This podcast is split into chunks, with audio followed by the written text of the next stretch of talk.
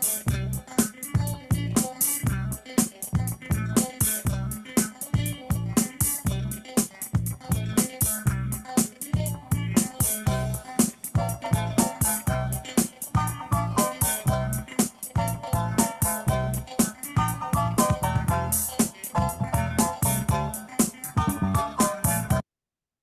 Listen, I wonder how many of you can name that song. This is like Shazam, right? okay, if you said let's dance to the drummer's beat, you have some hip hop soul in you. Hello, I am Anne Marie, host of About This Life. As you know, 2023 is the year that hip hop turns 50. I think about hip hop and all the other songs that I listened to when I was young. There was Parliament, Funkadelic, Give Up the Funk, Give Up the Funk. There's Let's Dance to the Drummer's Beat. I just played a snippet of that. I remember Run DMC playing uh, as, as a young girl growing up in Brooklyn, New York. One of my favorites was Heavy D and the Boys. What about MC Lyte and Queen Latifah? Oh my goodness. The roster of hip hop artists is runs deep. If you're like me, when I was growing up though, I was taught that hip hop was bad. I shouldn't listen to it, so on and so forth. I'm going to talk about that at the end. let, let me not get ahead of myself. What I want to talk to you with about this episode is the value of the arts because the arts has the ability, it is the soundtrack of our lives. It, it, whether we go back in time to the Beatles, to Elvis, to to the music of the 60s, some of you, whether we go back in time to Michael Jackson, to Prince, we can all think about music or genre of music, a style of music, or particular artist that was definitive of who we were at a certain age group. And, and most especially as we were coming up in school in terms of education. I find this to be so true. What I love to do as an educator is I love to bring the arts and blended, integrated with the content content that I teach, which is reading English language arts. That's a mouthful. So I teach eight students eighth grade reading. I teach students how to read and comprehend to be critical thinkers analytical thinkers. I also teach them how to write, whether it's narrative, argumentative, expository writing, so on and so forth. But I do believe that if we brought music into it, still meeting all of the state standards that teachers are obligated to do, we engage students in such a way. Of course, it's not limited to music. The different art forms that I like to engage in, that my district engages in, is music that you've heard me talk about, drama, visual art, media art, and dance. Oh my goodness, the things we can do. You, you, you want to teach students Shakespeare in today's time? How about teaching it with some drama? So, the arts, which is often the first thing to be cut, should be the very last thing to be cut. You see, we process information, we process our lives, we process the data, the information that is given to us with art. If you are a parent listening, you might say, well, what does this episode have to do with me? Hold on, hold on. I have a response for you. You are your child's first teacher. You have the ability, you have the power, you have to say so to work with your PTSO, PTA, to work with the administrator, administrator at your school and say, listen, I understand that arts can enhance learning. I would like to know what this school is doing to facilitate that. Because just maybe, just maybe, instead of Johnny or Susie or or Jamal or or whomever, instead of them going to detention, instead of them getting in trouble all of the time, if they can learn through the arts, if they can be engaged through the arts in a way that is relevant to their own life experience, quite possibly they might start doing well on their test scores. Quite possibly they might start doing extremely well with their peers and peer pressure and all of that and processing their emotion. The other aspect is if you are a teacher, uh, let me back up by telling you this quick story. In my district, we have every summer a summer institute that te- that helps teachers learn how to implement the arts into their lessons regardless of content area. Now, most PDs in your life, you tune out. You think to yourself, oh, that could have been handled in an email, right? And when you go to a physical PD or perhaps one on Zoom, you're saying to yourself, oh my goodness, you tune out. You, you're up there shopping on your on your laptop instead of listening. I have to tell you that every summer when this particular PD is offered, when we bring in teaching artists who are well versed in music, visual art, dance, media art, um, movement, when we when we do those types of things, every single teacher leaves that PD refreshed, reinvigorated, and saying, "Yes, my kids need this." So, what I would like to do is, I'm going to play for you a conversation I had with one of my colleagues. Her name is Senetra Blocker. And she and I had a conversation on her podcast, Teacher Moves. So she has given me permission and the authority to go ahead and share what it is that we discussed together about the value of arts integration. It's only about 10 minutes long. I hope that you take a listen and I'll wrap it up on the other side at the end. So let, let's listen to the conversation. And, and welcome to our first edition of Teacher Moves for the for 2023. I'm going to start off by getting our guest to introduce herself. Anne Marie Maloney. I am a middle school English teacher, grade eight. NBCT. I have to claim that. And tell us, tell us what NBCT stands for in case someone doesn't know. National Board Certified Teacher.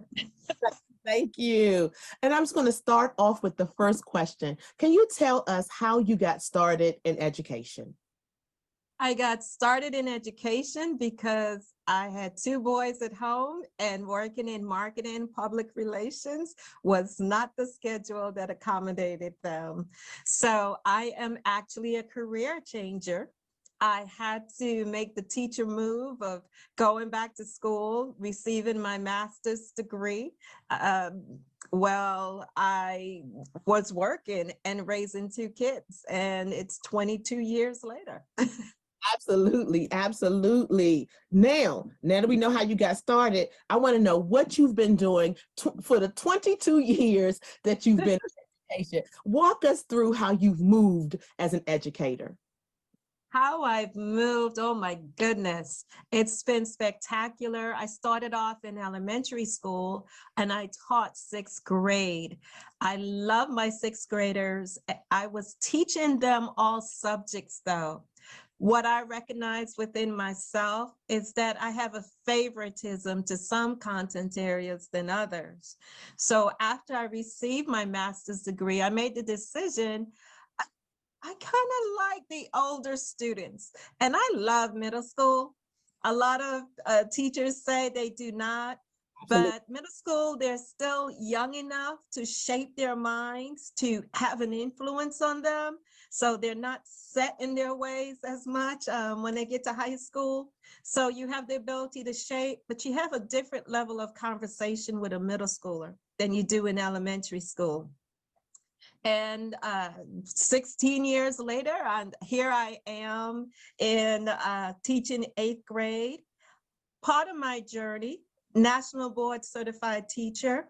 At first, I don't know, some teachers say, I want to get into it for the money. Okay. and to be honest with you, Senetra, I thought, oh, that would be nice. But I have to tell you, I'm that person that once I was in it, the reflection, the opportunity to take a look at my professional practice.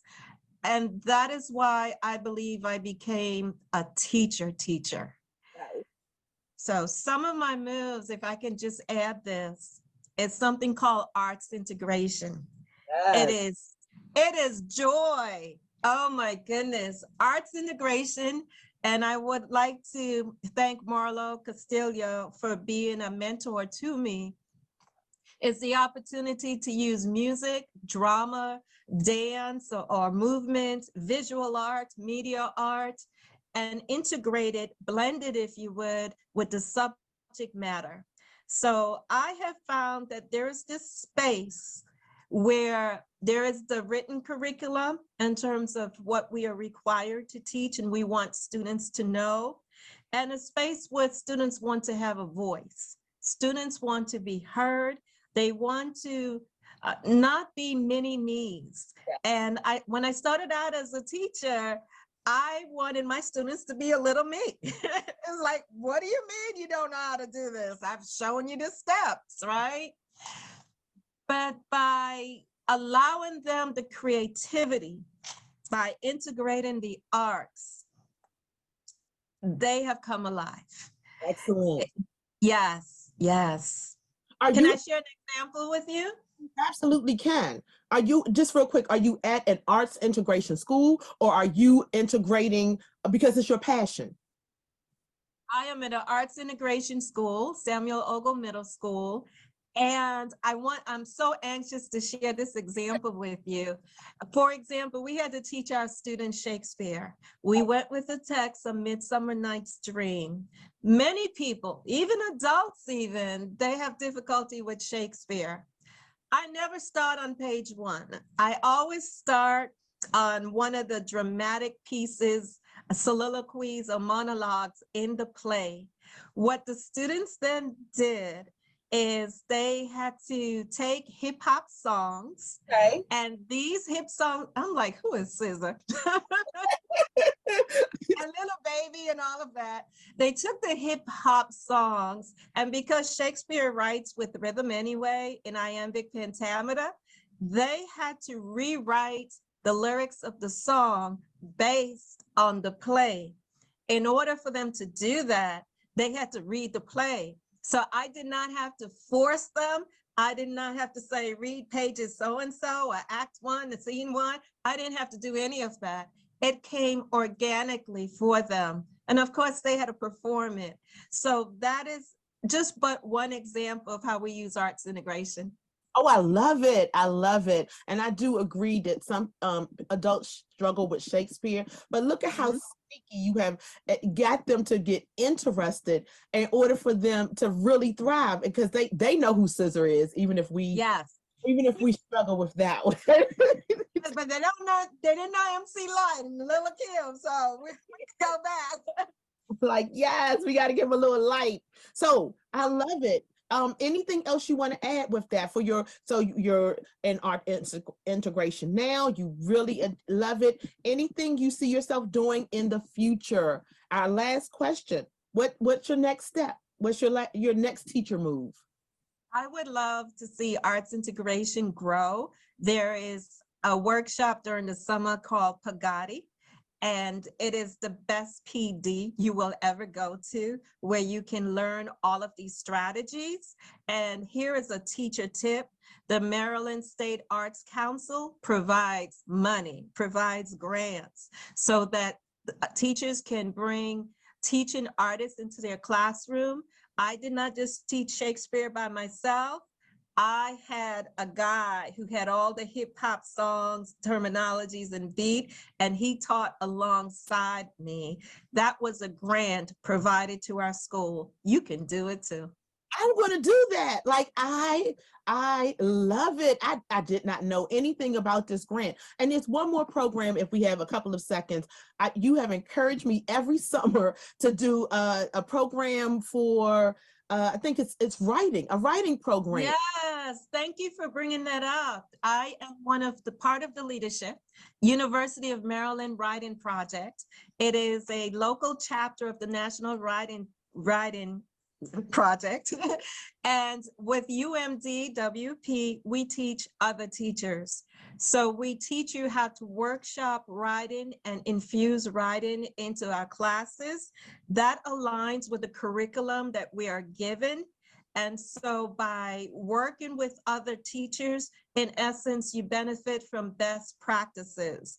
Right now, for example, we are working with the Reginald F. Lewis Museum We've worked with the Smithsonian American Art Museum, and we just delve into the love of writing and how to foster and facilitate that love with our students.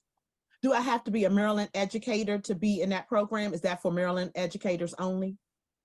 Each state has their own chapter. So yes, but you can come from any of the counties. We have done uh, teaching cohorts in Calvert County, Montgomery County, Prince George's County, Anne Arundel. So our teachers come all over from all over in the state of Maryland. I thank you so much for taking the time to meet today. It has been phenomenal. We have two jewels on how we can enhance our teaching, and we appreciate you taking time to be on Teacher Moves. Thanks. Thank you for having me. I appreciate you. All right, all right. So I hope that you can see and that you can listen that basically what we can say is that the arts is a vehicle to engage our young people. Listen, parents, teachers, we share children in common. We are here for that. And I want to say to you that as a parent, it, it's time that we start to bring some fresh new ideas and thoughts into our school. Maybe hip hop isn't your thing. Maybe it's classical music, or perhaps you are a visual artist and you love the art in museums. Regardless of the medium and the genre, the point is that students are able to find expression through the arts. And if they can do that, they are in fact learning and becoming critical thinkers. I want to leave our teachers with the idea that uh, the every state, all 50 states, they have a state arts council that provides grants so you can get grants for teaching artists to come alongside you and to do do this teaching with you. It is an amazing thing. And yes, it does fit the standards that we are obligated to abide by. With that being said, I want to leave you with this thought. What why talk about this topic? We talk about it because we are interested in just living our lives uh, in terms of about this life, living our lives with vigor, with interest. Too many of our statistics say about depression and the suicide rates among young people and some of the bullying that they are going through. Might I suggest to you, let's find lights of hope that we can offer. If you are going to hitch your ride to something, arts integration is just a valuable tool, one way to enrich our lives, to enrich the lives of our students. Who wouldn't want to do that? so, Anne Marie, host of About This Life, where we are changing our lives. How? We are changing our lives one day at a time.